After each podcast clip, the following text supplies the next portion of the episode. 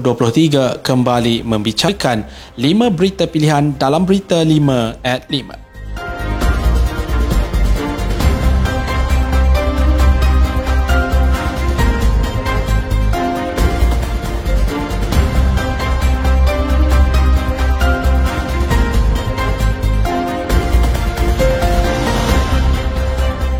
Setiausaha Gawang UMNO Datuk Dr. Ashraf Wajdi Dusuki mengingatkan seluruh kepimpinan pergerakan pemuda UMNO Malaysia untuk sentiasa berpegang kepada prinsip dan nilai perjuangan Islam sejati.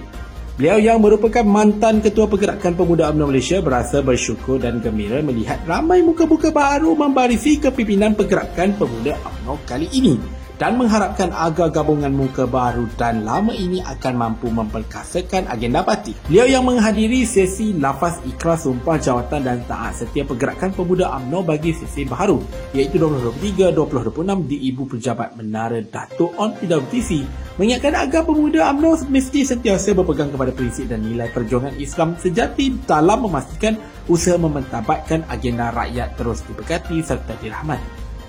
Media melaporkan barisan kepimpinan pergerakan pemuda UMNO Malaysia telah mengangkat sumpah jawatan bersama-sama ketuanya Dr. Muhammad Akmal Saleh dan naik ketuanya Muhammad Hairi Masyar.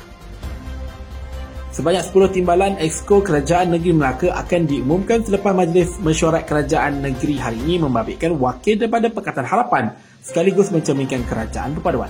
Ketua Menteri Melaka Datuk Seri Abdul Rauf Yusof berkata selepas istiadat angkat sumpah jawatan dan taat setia serta sumpah simpan rahsia ahli mesyuarat Kerajaan Negeri Melaka di hadapan Yang di-Pertua Negeri Melaka Tun Muhammad Ali Rustam. Mengulas tentang pelantikan timbalan Esko Kerajaan Negeri sebagai satu pembaziran, beliau berkata pelantikan timbalan Esko Kerajaan Negeri di bawah pentadbirannya bersesuaian dengan keperluan sedia ada bagi mewujudkan kerjasama lebih erat bagi kedua-kedua jawatan itu untuk membangunkan Melaka ke arah lebih cemerlang. Dalam perkembangan lain, beliau menjelaskan barisan ESCO yang dilantik hari ini sesuai dengan portfolio yang dibentuk dan mencerminkan Kabinet Kerajaan Persekutuan yang mengkombinasikan dua hingga tiga kementerian di bawah satu portfolio. Katanya beliau yakin gabungan Exco yang dilantik adalah mantap dan dilihat dapat menggalas tanggungjawab yang diamanahkan dengan baik serta mewujudkan kebersamaan antara kepimpinan Kerajaan Perpaduan di Melaka. UMNO Negeri Sembilan telah mengadakan perbincangan awal dengan Pakatan Harapan Negeri bagi mencari titik persamaan bagi menghadapi pilihan raya negeri terutamanya membabitkan pembahagian kursi.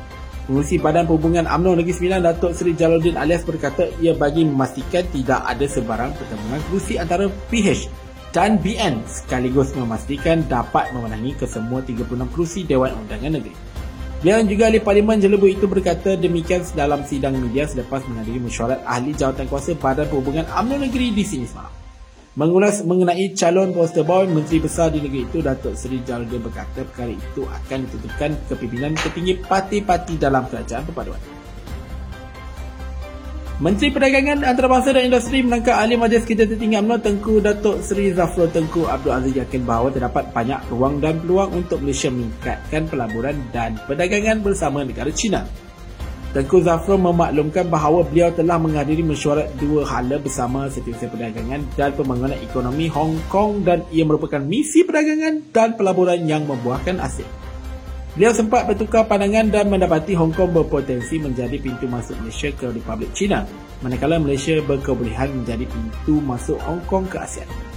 Menurut beliau, Malaysia dan MITI akan sentiasa mengamalkan pendekatan win-win situation untuk meningkatkan kesejahteraan sosioekonomi Malaysia dan Hong Kong agar peningkatan pelaburan dan perdagangan antara kedua-dua negara dapat direalisasikan. Dan juga ahli majlis kerja tertinggi UMNO berkata terdapat soalan dan idea seperti usaha memperkasakan industri kecil dan sederhana dan pelbagai topik mengenai pelaburan di Malaysia amat dihargai demi memacu industri perdagangan serta pelaburan di Wuhan. Timbalan Perdana Menteri Datuk Seri Dr. Ahmad Zahid Hamidi berkata pembangunan di Kedah akan terus diberi perhatian oleh kerajaan persekutuan selain melaksanakan usaha memenuhi kekurangan yang ada demi kepentingan rakyat secara keseluruhannya. Beliau berkata usaha itu dilakukan oleh Lembaga Kemajuan Kedah di bawah Kementerian Kemajuan Desa dan Wilayah yang berperanan melaksanakan semua projek berkaitan portfolio kementerian itu. Beliau memaklumkan bahawa keutamaan KKDW bukan sahaja kepada usaha tradisional kementerian itu seperti menyediakan bekalan api, air dan infrastruktur luar pandang tetapi juga memberikan tumpuan kepada pembangunan insan seperti pendidikan teknikal dan latihan vokasional.